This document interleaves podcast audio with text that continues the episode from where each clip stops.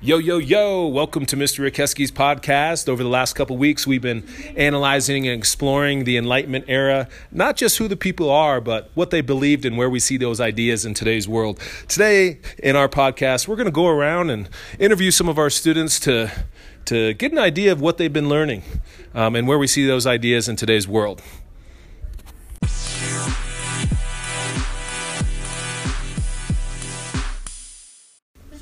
All right, let's first talk to Dakota and uh, see what she's been learning over the last couple weeks. Go ahead and tell us, tell us who your Enlightenment thinker is. Adam Smith. Uh, what do uh, what did Adam Smith's what was his big idea? His big idea was free free market economy and capitalism. Where do we see capitalism in today's world? Well, a great example is how Dutch Bros can just go and pick an area and ask if the government if they can build there, and they'll probably say yes because it'll give them a lot more money because of the product. Do you think capitalism is the right economic system for the United States? I honestly don't know. Okay, well, thank you very much.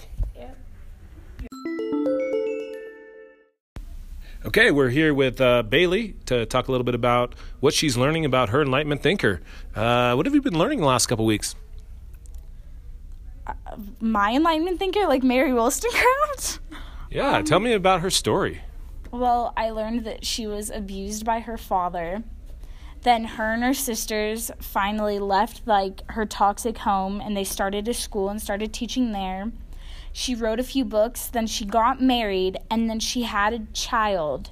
Then a year later, her and her husband got a divorce and it hit her really hard and she attempted suicide and then after that she like recovered and really realized that like she wanted to start fighting for like women's rights and that women deserve to be treated better than how like they were being treated back then. How were women treated in england um, during the time of mary? Um women had no rights and they like weren't allowed to work. They were only supposed to raise the children and cook and clean and they didn't like get a vote or have any say in anything.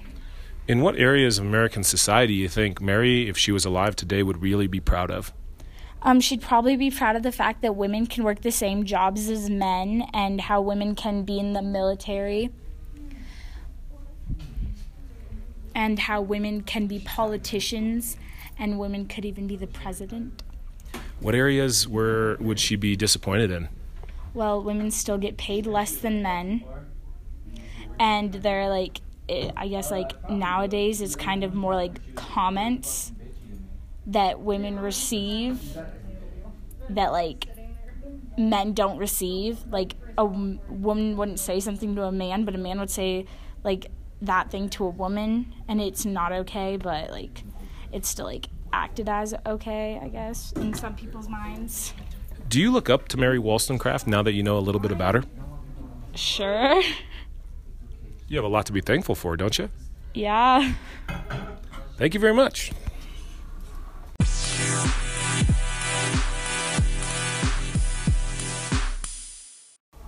We're going to take a pause and uh, take a look at next week's homecoming activities here at Windsor High School. Austin, uh, what's going on next week? Uh, next week they have the Powder Puff game where all the girls come out, and I believe it's the freshmen and juniors versus the sophomores and seniors, and they play against each other, you know. And then we have a Peach Fuzz volleyball game where the guys go out and they play volleyball against each other with uh, some of the girl volleyball players that we have at the high school as coaches, and it's the same with the Powder Puff game. And I, be- I believe the teachers also have a team in the, the volleyball. Uh, what are you looking forward, Bailey, uh, to next week? Homecoming? I don't know. Uh, and the homecoming's uh, finishing off with the homecoming dance on Friday. Make sure you dance appropriate, students. So you know what you should have said. grabbing those ankles. It's going to wrap up today's podcast. I want to thank you for tuning in to uh, Windsor High School World History class, and I'm your host John Rikeski. I hope you listen again.